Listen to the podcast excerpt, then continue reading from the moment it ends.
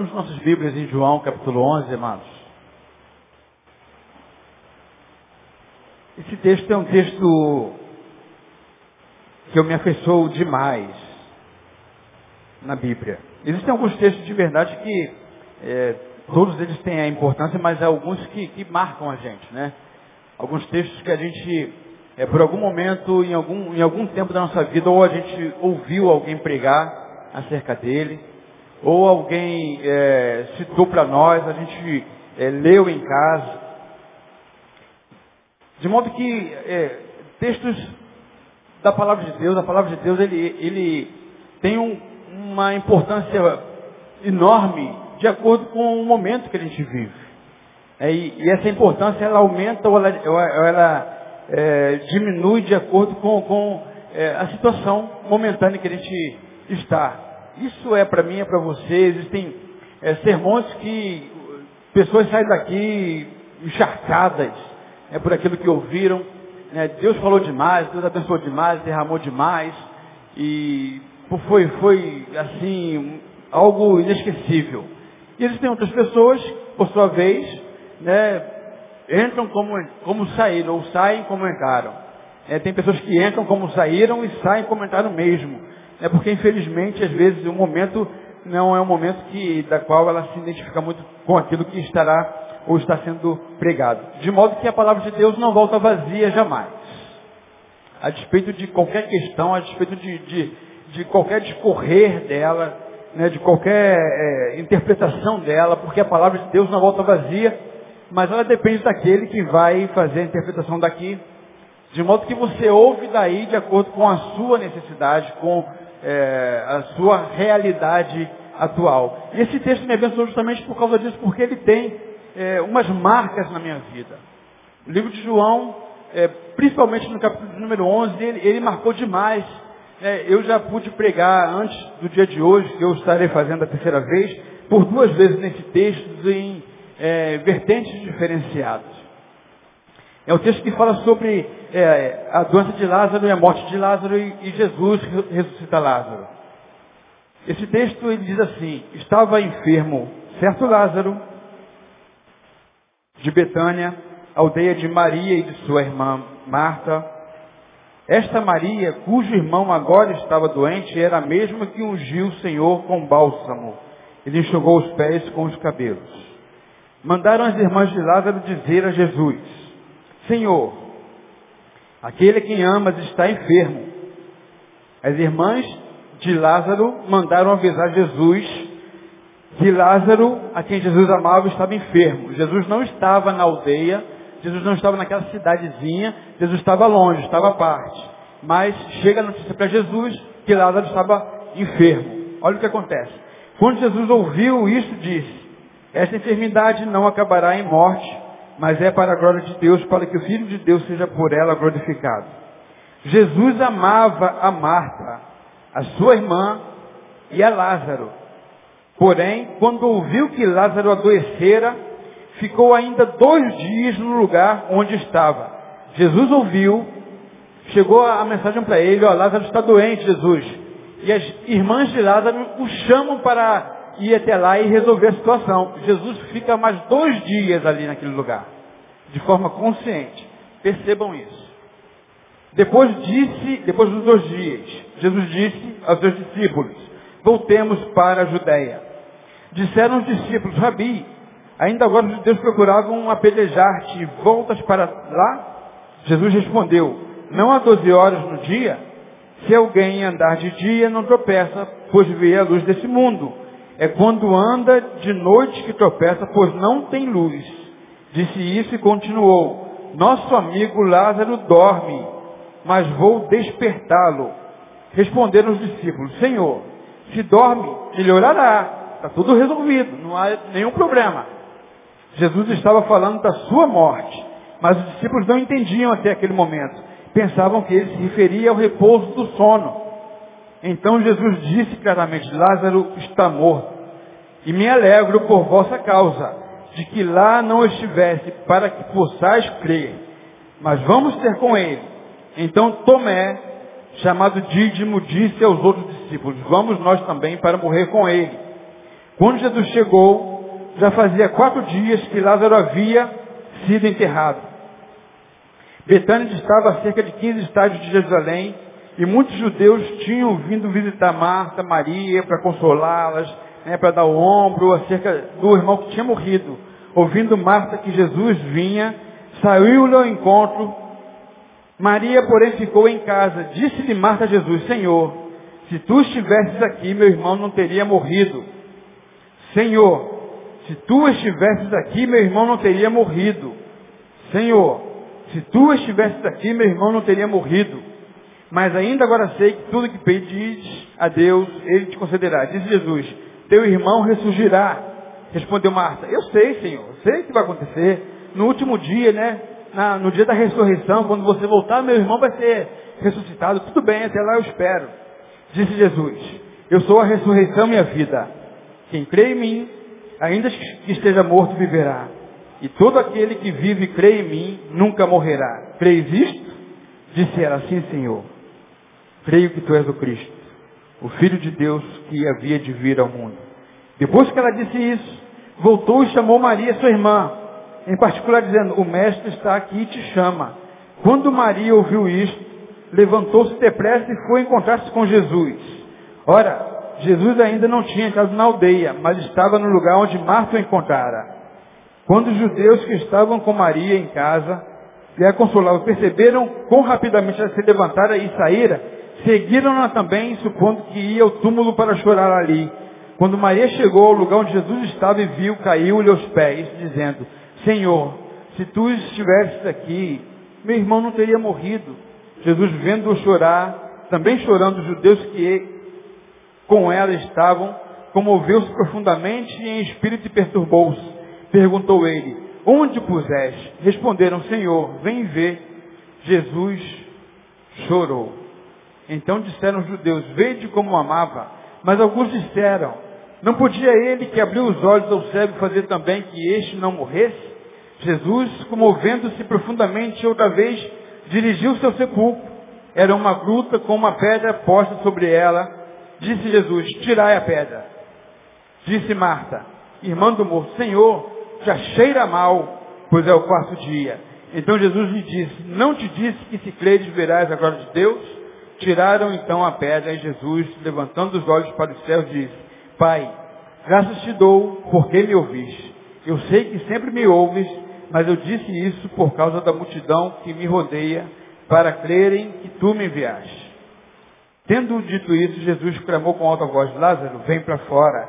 O moço saiu, tendo as mãos e os pés enfaixados e o rosto envolto no lenço, disse Jesus, desatai-o e deixai-o ir. Texto muito lindo e muitas aplicações para a nossa vida. Como eu falei para os irmãos, né, a primeira vez que pude falar esse texto aqui, irmãos, eu era ainda seminarista e toda vez que eu volto nessa igreja, da igreja de origem, da onde eu vim, na igreja Nova Holanda, toda vez que eu chego lá e sou convidado para pregar, no ano passado, em junho, estive lá novamente falando. E tem uma irmãzinha lá que me conhecia desde criança, mas quando ela foi visitar a igreja, e por, assim, é, sorte ocasião, eu quem estava pregando, era seminarista lá, e eu pude falar nesse texto, e ela se conversando naquele dia, toda vez que ela me vê, ela fala acerca da pedra da qual eu preguei. Esse texto aqui, de João, capítulo 11, geralmente quando a gente ouve falar desse texto, a gente vai parar onde, irmãos? Na pedra, não é verdade? Sempre na pedra. Porque o momento da pedra, do texto de João capítulo 11, é o momento do, do triunfo de Jesus. A gente vai pregando, vai falando da, da, da, esperança, a gente vai falando da fé dos irmãos, das irmãs de Lázaro. A gente fala que Jesus ficou muito tempo longe, afastado, e depois Jesus foi lá e fez com que todos que ali estavam pudessem crer nele por causa do milagre que ele fez. Fazendo o quê? mandando retirar a pedra. Aí Jesus, irmãos, queria fazer um milagre, ele tinha o poder para fazer o um milagre, e ele diz o seguinte, para que pudesse fazer o um milagre, tirai a pedra. Não é verdade? E aí a igreja vai, oh, glória a Deus. Aí eu quero dizer para vocês, irmãos, em nome de Jesus nessa noite, que para que Jesus possa fazer um milagre na sua vida é necessário que você tire as pedras que estão no seu coração. Que aplicação maravilhosa e verdadeira, não é verdade? E aí a gente fica, né? O seminarista novo, o cara está começando, vai logo na, na ênfase da pedra, meu irmão. Você precisa. Agora escuta aqui, queridos, em nome de Jesus. Deus continua fazendo milagres. Deus tem poder para fazer milagres na sua vida hoje, mas é necessário que você tire a pedra. Isso é verdade até hoje, amém? É verdade até o dia de hoje, queridos. Uma coisa interessante que a gente pode perceber nesse texto é que quando chega lá e Jesus vai até o sepulcro e manda tirar a pedra, porque Jesus queria a, a participação humana, aí a irmã diz, já cheira mal. Tem muita coisa dentro de nós que cheira mal. Tem muitas coisas que precisam de verdade de uma intervenção sobrenatural para que possa viver novamente e viver de forma limpa, cheirosa. Quando Marta, Maria diz, Senhor, são quatro dias cheira mal, é necessário que a gente entenda que algumas questões, embora Jesus tenha poder para fazer, modificar, cheira mal. Mas Jesus não se intimida com um mau cheiro que a gente muitas vezes exala. Embora nós tenhamos sido chamados para sermos e termos o cheiro, o bom cheiro, um bom aroma de Cristo. Muitas coisas dentro do nosso coração cheiram mal, infelizmente, queridos. Muitos sentimentos mesquinhos nos fazem cheirar mal. Muito egoísmo nos faz cheirar mal. Muita falta de misericórdia nos nossos dias fazem nos cheirar mal muitas vezes. E a ênfase daquele dia foi essa, tirai a pedra. E saiu, e Lázaro vem, todo preso, tal, tal, tal, e tira, e Jesus fala, desatai e deixai-o ir é, é, justamente a gente se livrar das amarras que muitas vezes a religiosidade, sem que a gente perceba, vai nos aprisionando. A gente se aprisiona a questões tão pequenas. A gente se aprisiona de determinar ou achar que a palavra de Deus será a palavra pregada e viva através de A, B ou C. A gente se aprisiona nessas questões. E tudo que Deus quer de nós é que sejamos alguém livre para continuar vivendo. Quando Jesus ressuscita Lázaro, ressuscita Lázaro para que ele pudesse ter uma vida normal, saudável, sadia, sem mau cheiro. Isso é uma verdade. De uma outra forma, que esse texto se revelou à minha vida, foi justamente quando eu me apeguei aqui, nos vários tipos de choro, ainda foi em Betânia que eu pude falar sobre isso, que se apresenta nesse texto, queridos. É muito choro, é muita lágrima. É Maria chorando de um jeito, é Marta chorando do outro. É uma chorando, querendo uma solução impositória. É outra chorando compulsivamente, copiosamente, porque, é, quem sabe, talvez viu a esperança dela indo embora.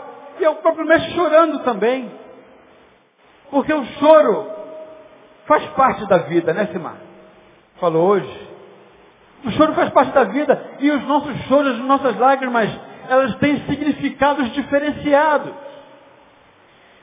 Mesmo que essas duas irmãs tivessem perdido o irmão, mesmo que elas chorassem pela mesma questão, não se pode mensurar, não se pode medir dor de ninguém, meus queridos. Meus queridos. Dor não se mede não adianta a gente perder um, um ente querido e dizer o seguinte, eu sei que você está passando porque eu também perdi, não sabe coisa nenhuma. Você já, já teve o um momento do seu sofrimento, do seu choro, da sua angústia, da sua perda, mas não é igual a do outro. E naquele dia, quando eu falava dos choros, eu pude falar um dia, com os irmãos, um dia que eu chorei amargamente. Quem sabe talvez no mesmo contexto que Marta e Maria, mas era o meu choro. Foi exatamente há 21 anos atrás quando eu perdi minha mãe. E aí, quem já teve essa experiência, pode mensurar um pouquinho o que é isso, embora não sinta a mesma dor que eu senti. Porque eu não sinto a mesma dor que quem já passou por isso também sente. A nossa constituição é diferenciada. A nossa estrutura psíquica, emocional é diferente. De modo que é, sou gêmeos com a minha irmã. A dor que eu senti não foi a mesma da dela. E a dor que ela sentiu não foi a mesma da minha. Quem sofreu mais, irmão? Quem foi que sofreu mais? Hã? Ninguém sabe. Porque isso não é medido. Não existe termômetro de entendimento de dores. Mas esse texto aqui apresenta um monte de lágrimas. Aí eu falei, quando foi a minha grande dor, estava velando a minha mãe, no abrigo Cristo Redentor, na Avenida Democráticos, quando eu entendi a vida como que alguém que perde a mãe, o mundo inteiro vai parar. A mãe amada, idolatrada, salve, salve. Tudo que eu tinha na vida, 14 anos de idade, criado sem pai, a mãe que fazia tudo, a mãe que não deixou trabalhar com 12 anos, não, porque tem que estudar, tem que estudar, tem que estudar. E aí quando eu perco isso, esse amparo, esse sustento, e aí, ao sair, do portão para fora, de onde minha mãe estava sendo velada, com uma profunda dor, dor intensa, eu olho para o outro lado da Avenida Democráticos, achando que todos estariam velando, sentindo a mesma dor que eu, sofrendo a minha dor. O que estava do outro lado? Um samba. Eu daqui chorando e o samba comendo do outro lado. A vida é assim. A vida é assim. Fazendo uma, um paralelo bem, bem, bem raso mesmo, foi exatamente o que aconteceu na quarta-feira passada. Uma disputa é, futebolística, esportiva, pelo passo de um jogador que é conhecido mundialmente, Ronaldo Gaúcho. E aí, quando o, é determinado que vai jogar no Flamengo, né, para dor de todos aqueles que não comungam com a ideia inteligente de serem rubro-negros, né? Aí, o que, que acontece exatamente naquele período, irmãos? Uma avalanche fora do comum. Uma grande catástrofe acontece. Na Gávea, 20 mil pessoas enlouquecidamente vibrando por causa da contratação de um jogador. Num outro lugar, ao mesmo tempo, muita dor, muito sofrimento, muito choro, muita angústia, muita tristeza, que não tem sequer forma de mensurar essa questão, porque a vida acontece dessa forma. Uns choram, os outros riem. O tempo de rir, quem sabe que hoje é o tempo de chorar para você, vai chegar. E o tempo que você está rindo, mas vai chegar o tempo de chorar também. Porque é assim, a nossa vida é dinâmica demais. E aí eu pude abordar os tipos de choro que houve nesse texto aqui. É uma chorando sem esperança, outra chorando com esperança, com, é, de forma meiga, de forma é, respeitosa. Jesus chorando por causa da incredulidade daquele povo, de modo que no final de tudo, tudo dá certo a despeito das lágrimas que aconteceram, que foram vertidas, que foram derramadas, a despeito das lágrimas que você está vertendo aí na sua vida, meu querido, eu quero dizer que Deus tem o controle da situação e Ele vai abençoar você, mesmo que seja com dores e lágrimas. Não tem como ver diferente. Ele é soberano sobre essas questões. Mas, hoje, queridos, eu queria porque a palavra de Deus é inesgotável, queria ver algumas outras questões desse texto com os irmãos nessa noite. Breves, rápidas, sucintas, mas que está justamente no interregno de Lázaro ressuscitar. Eu ouvi uma frase, quem, quem usa é, é Roberto Canazio, muito interessante, inteligente demais. Ele fala assim, você nasce sem pedir e morre sem querer. Portanto, viva o intervalo. Você nasce sem pedir e você morre sem querer. Então viva com inteligência o interregno dessa questão. E aí, pensando nesse texto, eu lembrei, sabe de quê? Eu lembrei de Jesus, que se apresenta como o alfa e o ômega, o princípio e o fim. Nós somos o meio desse negócio. Enquanto ele dá vida para mim e para você, nós temos que viver com sabedoria e inteligência. O texto, no contexto, a gente vai perceber que Jesus estava longe de Betânia. Jesus é chamado às pressas para resolver uma questão pessoal, familiar. E depois a gente vai ver lá no finalzinho, Jesus ressuscitando Lázaro e ele indo embora viver a vida dele. Todavia, existe um interregno, existe um intervalo aqui que a gente não pode abrir mão dele. E o intervalo desse, desse texto, nesse contexto, é que, é, infelizmente, a gente pode perceber isso no versículo de, de número 21, infelizmente, queridos, na nossa vida, nos nossos relacionamentos, e a gente vai falar de relacionamento sempre, porque o relacionamento é o que impulsiona a nossa vida. Não tem como nós vivermos isoladamente, porque nós somos seres já constituídos sociais, de modo que os relacionamentos fazem parte da vida, mas infelizmente a gente vai encontrando no caminho algumas pessoas que sofrem da síndrome da, do, da controladora ou do controlador. E quem sabe talvez essa síndrome é, acomete a cada um de nós mesmos.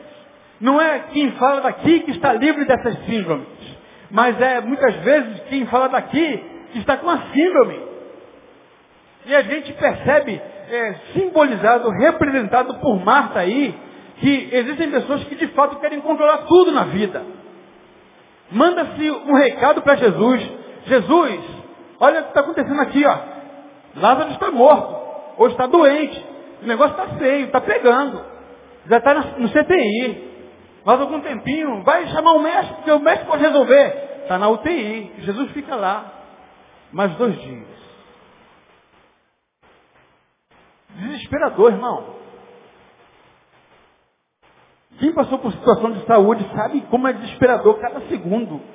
Cada minuto para você chamar o médico, o médico chegar e fazer é, as ações que ele deve fazer, os procedimentos que ele deve fazer, é desesperador. Imagine alguém que é chamado e, e esse alguém não vem. Mãe! Quando a gente está no sufoco, né? Pai! E o pai não vem para socorrer. O amigo não vem que tem, que detém o poder para fazer o negócio acontecer, não vem. Desesperador demais. Mas esse texto aqui me ensina no versículo de número 21, quando Jesus sabidamente percebe que o chamado é para salvar Lázaro, Jesus fica de forma consciente mais dois dias lá. Jesus quando chega diz, vou lá porque eu vou ressuscitar Lázaro. Eu vou resolver as questões daquela família. Quando Jesus chega lá e começa a bater papo com os discípulos, Senhor, ele está dormindo, vai ser tranquilo para ti, né, Senhor? Vai resolver logo, vai, é, ele está adormecido, você vai sacudir ele, vai balançar, ele vai acordar e tal. Aí Jesus diz, vocês não estão entendendo nada. Eu estou dizendo que Lázaro está morto, mas isso vai ser para a glória de Deus. Jesus sabia disso, mas as irmãs não sabiam, meu irmão. Jesus detinha o poder, mas as irmãs não detinham. E o que a gente percebe é que quando Jesus chega lá na aldeia, sabendo o que está acontecendo, mesmo sem estar lá, como que é, no impulso, Marta vai ao encontro dele desesperadamente e diz, Senhor, se tu estivesses aqui, meu irmão não teria morrido. É que ele diz assim, Senhor, tu tinhas que ter me ouvido quando eu clamei, e tu não vieste me atender. É o controle que a gente quer exercer sobre as pessoas. É o controle que a gente quer determinar o que a pessoa tem que fazer desde que seja em prol do meu benefício. Ela não queria saber o que Jesus estava fazendo lá. Ela não sabe se Jesus estava pregando o Evangelho, se estava ensinando, se estava curando, se estava ressuscitando, não interessa para ela. O que interessava é que ela queria que Jesus estivesse agora. Parecia que ela estava cantando aquela canção, me veio à mente agora. Sei que quantos lembram aqui. Onde o vira-lata está? Aquela cachorrinha que cantava, né? onde o vira-lado está? Onde, onde ele está? Aí o vira-lado chegava assim, quem não, quem, os mais antigos, né? Vão lembrar? Aí daqui a pouco todo o problema, todo o problema acabou. O vira-lata chegou. E resolvia. Mas é assim que ele se age com Deus e com as pessoas. Não interessa se alguém está atendendo, se está fazendo outra coisa, se está vivendo a própria vida. Jesus tinha a própria vida dele, mas Marta não quer saber. Se tu estivesse aqui, meu irmão não teria morrido. É o controle do ir e vir das pessoas, das escolhas das pessoas. A gente não pode controlar ninguém. A gente tem a falsa impressão de que a gente controla tudo e todos. Não é verdade. Quem já viu aquele filme Instinto pode perceber isso. Fantástico filme, muito antigo, não sei se tem em DVD, mas tinha em VHS. Né? Um camarada que vai, que era é, estudioso, não lembro a profissão dele. E aí ele vai para a selva e vive com os macacos lá. E depois ele vem todo barbudo, deixou de viver na sociedade. E aí vai o, o, o, o psiquiatra que vai querer tratar dele. Aí ele não fala nada e o cara é inteligentíssimo, mas vivia com os animais há anos a fio. E de repente ele achou que estava com controle, o cara aprisionado. O médico vem, fala alguma coisa. O que, que você está fazendo? O que, que você vivia lá? E o cara não fala nada. E de repente quando ele, o médico que achava que estava no controle da situação, dá um, um mole, o psiquiatra que, que tinha estado com os animais, avança sobre ele como selvagem, o prende, o aprisiona e diz, o que que você controla? Eu controlo, controlo a situação. Você agora está fora da, do controle. Porque se eu quiser te matar agora, eu te mato. O que, que você controla? Você não controla nada. Nós somos controlados o tempo todo pelos nossos afazeres, pelas nossas responsabilidades, pelos horários que temos que cumprir. Nós somos controlados porque temos que vir à igreja, porque temos que trabalhar amanhã, porque temos que ir para a escola. A gente tem sempre que cumprir alguma coisa. Tem que pagar IPVA, é, é ou não é verdade? Nós somos controlados, não controlamos nada. Quando pensamos que estamos no controle, a gente está é, profundamente enganado. E Marta percebeu que ela não tinha controle de nada. Ela simplesmente viu a situação se perder por entre os dedos, o irmão morrer e aquele a quem ela achava que controlava não chegou a tempo. É síndrome do controlador. Uma outra questão que eu vejo nesse mesmo versículo número 21, queridos, é que o controlador quer sempre achar o culpado para aquilo que acontece na vida. Quando ela indaga Jesus, se tu não tivesse aqui, meu irmão não teria morrido, ela está dizendo o seguinte, tu chegaste tarde demais. O caldo entornou. Foi, já era. Não tem mais o que fazer. E aí a gente percebe que existem também vários tipos de pessoas que nos circundam e quem sabe nós somos uns deles.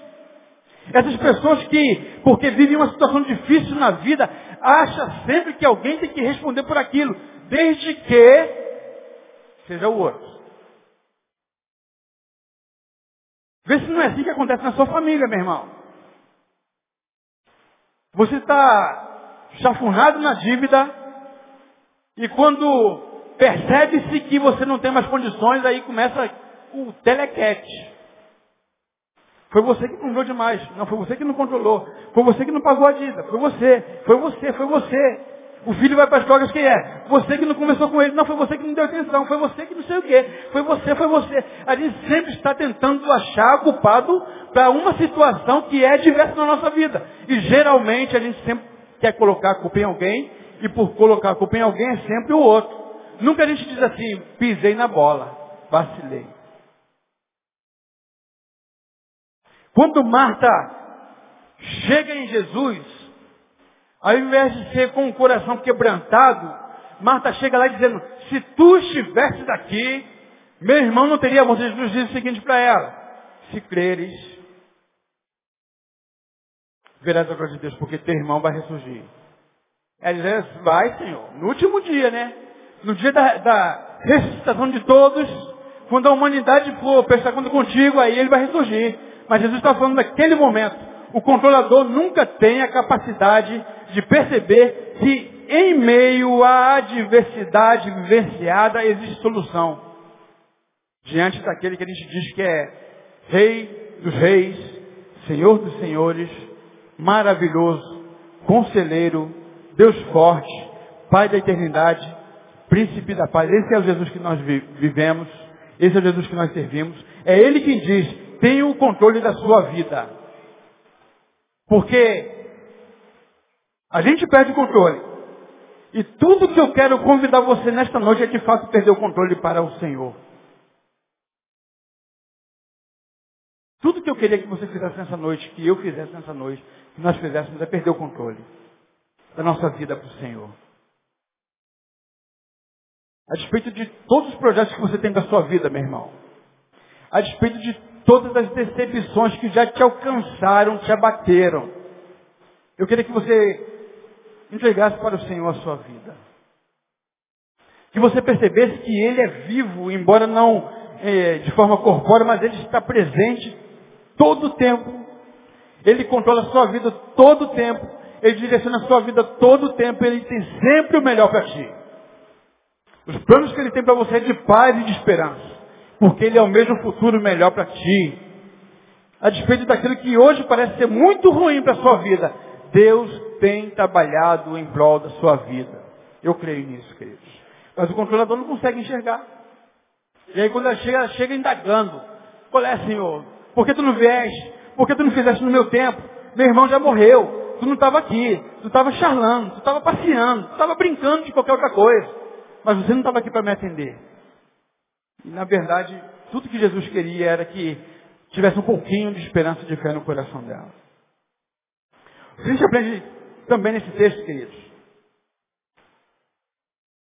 é que quando Jesus fala assim,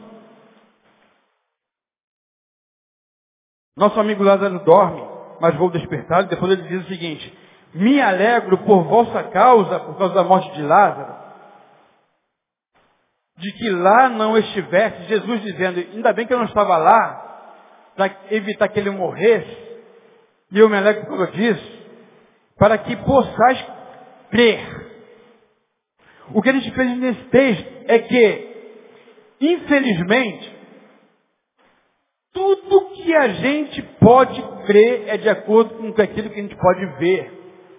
O que Jesus está ensinando aqui, agora, no verso de número 25, dizendo, eu sou a ressurreição e a vida, quem crê em mim, ainda que esteja morto, viverá, é que a despeito de você viver uma situação de morte na sua vida, seja ela literal, e principalmente literal, um momento de adversidade, ou uma morte simbólica, que deve acontecer também na nossa vida, e, o tempo todo, todos os dias, nós somos acometidos por essas mortes.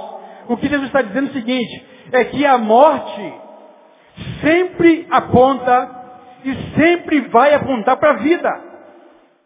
Quando Jesus diz, eu sou a ressurreição e a vida, quem crê em mim, ainda que esteja morto, viverá, é que a morte sempre aponta para a vida. Você quer ver uma coisa? Compartilhei com os irmãos a perda da minha mãe. Tudo que nos resta nesse momento de perda é pensar em quê, irmãos? Hã? Na vida. Nunca a gente pensa tanto na vida quanto no momento da morte. Nunca a gente pensa tanto na vida daquilo que nós vivemos ou deixamos de viver no momento da morte. Talvez Marta e Maria nunca desejaram tanto, com tanta força, com tanta vibração, com tanta fé, se o irmão estivesse ali para que elas pudessem, quem sabe, talvez, o valorizar muito mais do que tiveram valorizado até aquele momento. De modo que a morte, ela sempre salutar para a gente. Sempre. Porque a morte aponta para a vida. A gente pensa o que, que a gente fez, o que, que a gente não fez. A gente pensa, às vezes, nos relacionamentos rompidos, dos quais nossos antes queridos vão, e a gente sequer tivemos condições, ou tempo, aspas, né? Não tivemos aspas não tivemos inteligência, na verdade, de nos reatarmos com o nosso amado e ele parte e a gente vai pensar em que agora? Na morte. Porque levou a vida não vivida. A morte sempre aponta para a vida, meu irmão. Sempre aponta para a vida. De modo que Jesus estava dizendo o seguinte, ô oh, Marta, eu quero que você entenda que quando eu estiver no negócio, quando estiver presente, sempre haverá vida mesmo que você veja morte. O texto em Eclesiastes vai dizer o seguinte, é melhor a casa que tenha luto do que tenha festa. Sabe por quê, meu irmão? Na festa, o que, que acontece? A gente escolhe a melhor roupa. Na festa a gente escolhe o melhor sapato. Na festa a gente escolhe a me- melhor maquiagem, aquela que combina mais, que deixa o nosso rosto melhor. Na festa, quando a gente vai se preparar para ir para a festa, na verdade, a gente se produz naquela máscara que a gente vai apre- apresentar, socialmente falando, e a gente nunca é de verdade aquilo do qual precisa ser. Na morte não. Ninguém se pinta para ir para o funeral. Ninguém finge ser alguma coisa no funeral. Ninguém está preocupado com o, o choro como chora, como soluça no funeral. Porque a gente está pensando sempre naquele qual nós amamos e se foi. Mas na morte, temos que pensar na vida. Jesus está apontando para a vida o tempo todo. Ainda que esteja morto, viverá. Meu irmão, você pode ainda viver. Quem sabe, talvez, o seu ente querido, seu ente querido, melhor dizendo, está morrendo, está se perdendo de você e você não consegue perceber que ele está morrendo. Você não consegue valorizá-lo agora por causa das muitas picuinhas que nós temos na vida.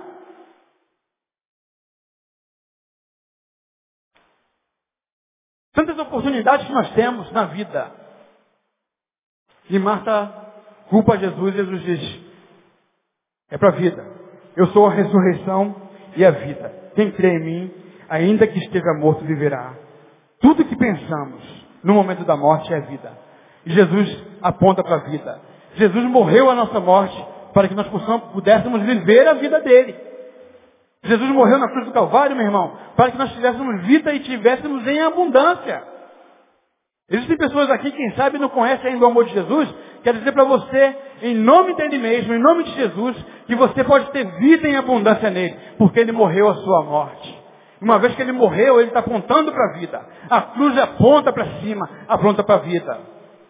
Se você não tem ainda, é, não teve o privilégio ou a oportunidade, e, e graças a Deus por causa disso, de você vivenciar intensamente o seu relacionamento, não permita, não espere que o seu amado, a sua amada morra para viver intensamente. É isso que Jesus está ensinando nessa noite.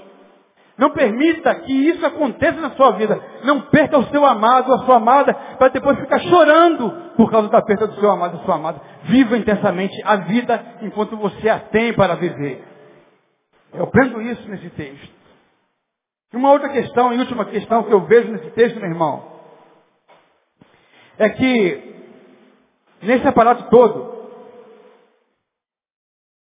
nesse diálogo todo, nesse vai não vem, esse fica, não fica, esse vai, é, a gente percebe que Jesus fazia parte do relacionamento familiar, daquela família.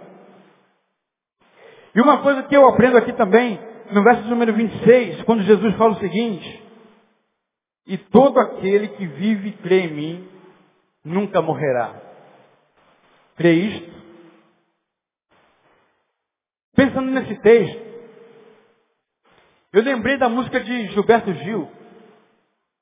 Uma música que ele faz para a ex-esposa, a ex-mulher dele, da qual ele diz o seguinte, é, que o, nosso relacionamento é como um grão, que para que possa continuar vivendo, é necessário morrer.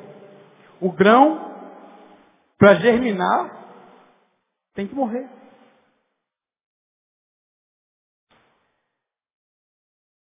De modo que, o que eu entendo, meu amado, minha amada irmã, é que naquele contexto de Lázaro, de Marta e de Maria, Jesus estava literalmente o ressuscitando. Jesus estava presente ali e fazia o milagre. Depois de quatro dias, esses, esses quatro dias aqui, é para que não houvesse de verdade nenhuma dúvida quanto à ressurreição. Existe uma doença que adormece a pessoa, a pessoa fica como morta, e depois ela volta à vida, ela volta a viver novamente, ela volta a respirar novamente.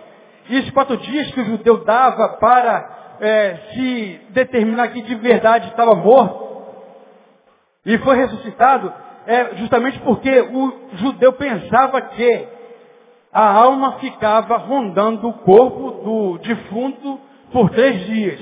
Após três dias, se não houvesse uma ressuscitação, uma volta, de verdade morreu.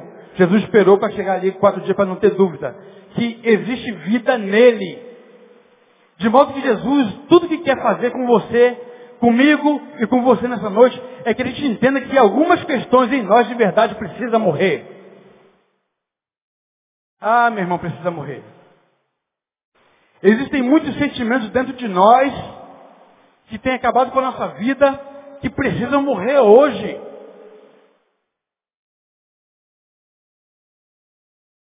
A questão da morte tem que ser todo dia para nós. Todo dia nós temos que mortificar a nossa carne em Jesus. De modo que os sentimentos que nos acometem, que nos alcançam todo dia, o dia todo, por isso que Paulo vai dizer que nós somos levados ao matadouro como ovelhas todo dia, o dia todo, é porque isso verdadeiramente acontece todo dia. E a gente tem que ter inteligência para saber que muitas coisas vêm morrendo dentro de nós, porque de verdade tem que morrer. Morrer para germinar. A semente, na verdade, ela não morre para germinar, mas ela se transforma numa nova planta. Se transforma numa nova flor. Numa coisa mais bonita e mais bela. Num novo fruto. De modo que, queridos, temos que morrer para germinar. Algumas questões têm que morrer no nosso coração. Tudo que precisa acontecer hoje é morrer muitos sentimentos negativos no nosso coração. Tem que morrer muitas posturas negativas dentro de nós. Tem que morrer o homem velho, o homem mau, perverso dentro de nós. Convite nessa noite é para que haja morte neste lugar. Tem que morrer o medo das realizações, de fazer, de acreditar. Tem que morrer a covardia dentro de nós para nos posicionarmos ante a vida. Tem que morrer dentro de nós a falta de misericórdia. Tem que morrer dentro de nós a falta de perdão. Tem que morrer dentro de nós todas essas questões que nos impedem de nos tornarmos verdadeiramente pessoas maduras diante do Senhor e do mundo. Tem que morrer. Tem que morrer, querido. Ainda que morra, viverá. A promessa é, nunca vai ficar morto, porque eu vou viver. Eu vou ressuscitar. Eu vou trazer a vida novamente. Querido, morra hoje. Em nome de Jesus. Porque Jesus quer fazer nova todas as coisas, como fez com Lázaro. Quando nós morremos de verdade, nunca mais a nossa vida é mesmo, porque o sentido dela muda completamente. Tudo é transformado. Quem veio da morte sabe exatamente o que é estar na morte. E o qual importante é a vida que nós temos para viver. Portanto, queria dizer, em nome de Jesus, eu queria que você entendesse esse texto também dessa forma, de que, primeira coisa, existem no nosso meio, nos nossos relacionamentos, sempre aqueles que vão procurar o culpado para tudo. Necessariamente nem tudo que acontece teve culpados. A vida fez assim. A vida impulsionou para essa questão. Porque a gente vai sempre procurar culpados para tudo que acontece, para as catástrofes da nossa vida. Não tem que ser assim sempre. Não tem que ser assim. Vamos vivenciar, vamos, eh, cada uma delas, cada dor, que a gente tem que vivenciar com sabedoria, com inteligência. E outra coisa, um ao outro ajudou. De modo que, muito melhor do que você culpar alguém por causa do que você vive, caminha com ela. Tenha o esteio dela, tenha a força dela. Seja coluna para ela. Viva com coluna para ela. Fica muito mais fácil a vida, muito mais leve a vida. Aprendemos também que a morte sempre aponta para a vida. Não se lamurie por causa dos mortos da sua vida, dos entes queridos que já se foram, mas viva quem você tem ainda hoje e viva intensamente a Ele. Reconheça os teus erros. Reconheça a sua incapacidade de, de lidar com situações adversas no relacionamento. Não ache que porque você errou, você tem que também achar o erro do outro. Às vezes a gente se esconde no erro do outro. Eu tenho relacionamento com Isaías. E porque, quem sabe, houve um rompimento aqui, e eu é quem vacilei, ao invés de eu dizer o seguinte, Isaías, tem misericórdia de mim, meu amado amigo, me perdoe, eu vacilei. Eu vou, mas ele também fez. A gente sempre procura dividir a carga negativamente, mas ele também. Pô, oh, pisei na bola. Meu irmão, você vacilou, você vai no aconselhamento. Cara, tu pisou na bola aqui, meu irmão. Olha aqui, ó, assim, assim, o cara vê, ouve tudinho, entende tudinho e tal. Cara, tudo que você tem que fazer é você se reconciliar com teu irmão, com teu amado, com a tua amada. Se reconcilia, reconheça os teus erros, reconheça o teu posicionamento equivocado. Pô, tá bom. Aí quando o cara chega lá, na hora de reconhecer, de se reconciliar, pô, mas você também fez, cara. Eu pisei na bola contigo, mas você também vacilou comigo, cara. Eu não reconheço o meu erro. Enquanto nós começarmos ou continuarmos vivendo nos nossos relacionamentos, sempre querendo esconder o meu erro no outro, porque o outro fez, nunca vamos chegar a lugar nenhum. Ele está perdendo quem a gente ama. Gente está perdendo os nossos amigos, os nossos vizinhos, os nossos parentes. Gente está perdendo por causa do nosso egoísmo de entender que eu tenho que reconhecer. A morte aponta para a vida, desde que ele te reconheça de que precisamos nos posicionarmos e reconhecermos os nossos erros. Precisamos, queridos. Pense na vida no momento da morte. A morte sempre vai apontar para a vida. Jesus apontava para a vida. Morreu para dar vida e vida em abundância. E, e o que a gente aprendeu também é que é necessário muita coisa mudar morrendo dentro de nós.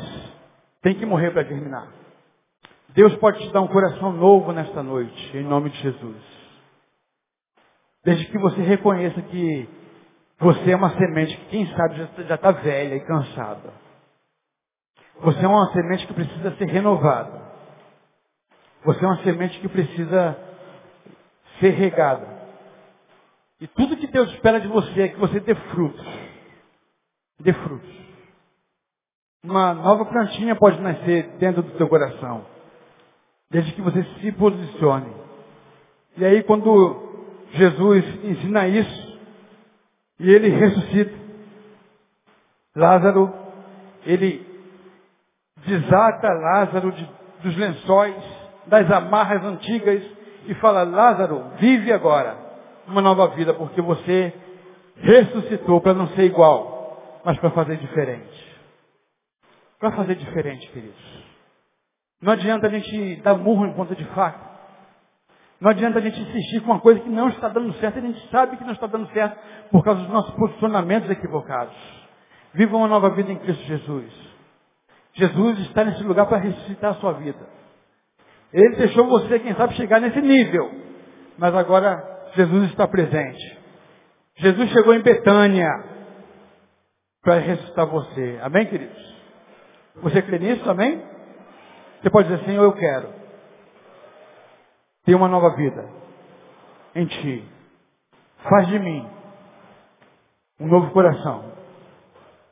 Que seja um grão que morra para germinar.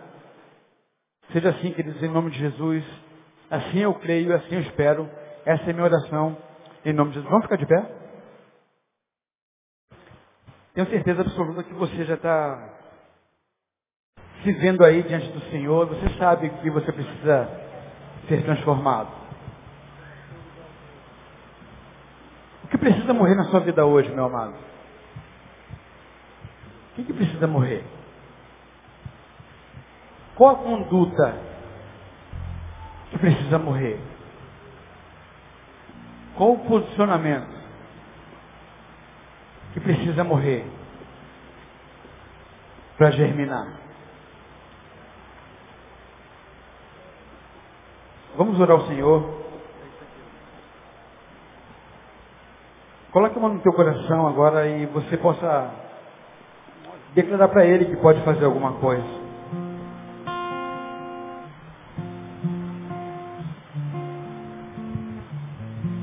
Quem sabe você tem clamado a Jesus algum tempo. Jesus, quem sabe, demorou chegar dois dias além daquilo que você esperava.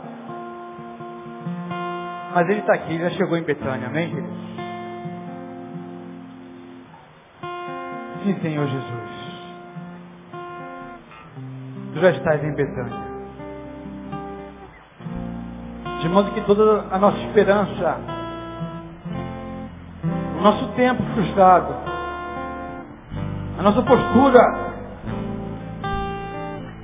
porque os nossos olhos viam a tua presença aqui, Senhor, modificou-se por causa da tua ausência física, mas tu já chegaste aqui para fazer nova todas as coisas. Sim, Deus, quantas vezes nós não conseguimos enxergar a tua presença na nossa vida? Quantas vezes nós, por incredulidade, ó Deus, porque o nosso coração está escurecido, nosso coração, a nossa visão está com a mente embotada, ó Deus, nós conseguimos, não conseguimos ver a tua presença para fazer nova todas as coisas. Nos ajude, ó Deus, nessa noite, em nome de Jesus. Tu possas realizar o teu milagre nessa noite. Uma vez mais eu te peço, Senhor, abençoe o teu povo nessa noite. Uma vez que o teu povo se encontra aqui, Pai, desesperançados, quem sabe vivenciando a morte emocional. Quem sabe com a morte muitos já tem, não se esfriado, mas já tem estado frio, Senhor, tem misericórdia. Renova nessa noite. Ressuscita o amor de muitos nessa noite, ó Deus, por tua palavra e pelo teu Espírito. Sim, Pai, nós não queremos, com os olhos embotados, te questionar. Questionar o teu tempo, achando que nós controlamos a tua ação. Não queremos isso, ó Deus. Mas sabemos e queremos nos render a teus pés, sabendo que tu és, Senhor, sobre todas as coisas. Sabemos que o teu tempo é um tempo certo. Tu tens um plano maior para nós. Tu nunca chega atrasado, ó Deus. Mas tu, tu chegas, ó, ó Deus Senhor, no tempo certo. E é no tempo certo de ressuscitar.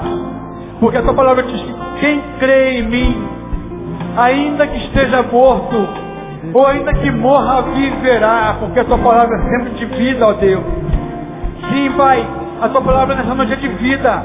Portanto, Senhor, sopre vida nesse lugar, ó Deus, em nome de Jesus, pelo teu Espírito.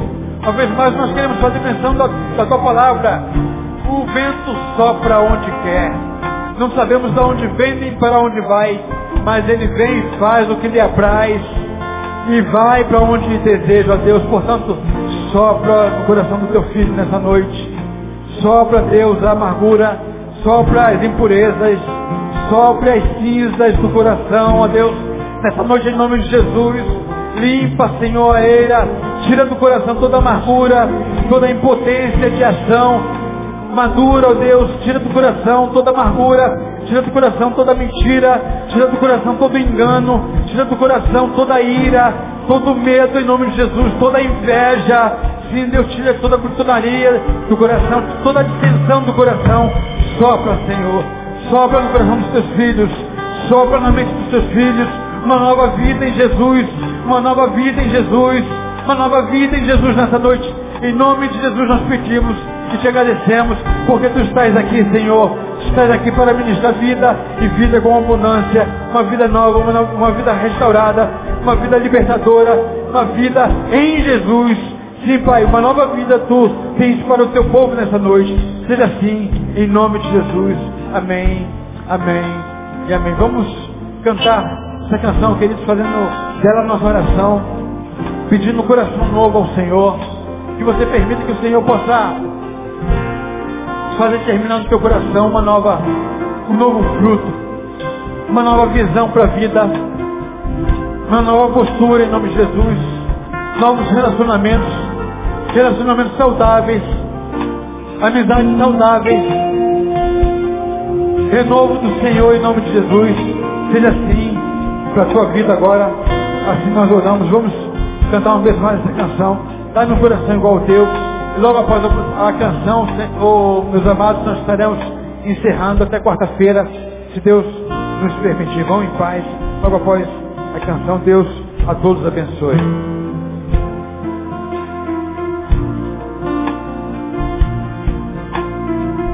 Aleluia, Deus, dá-nos o coração igual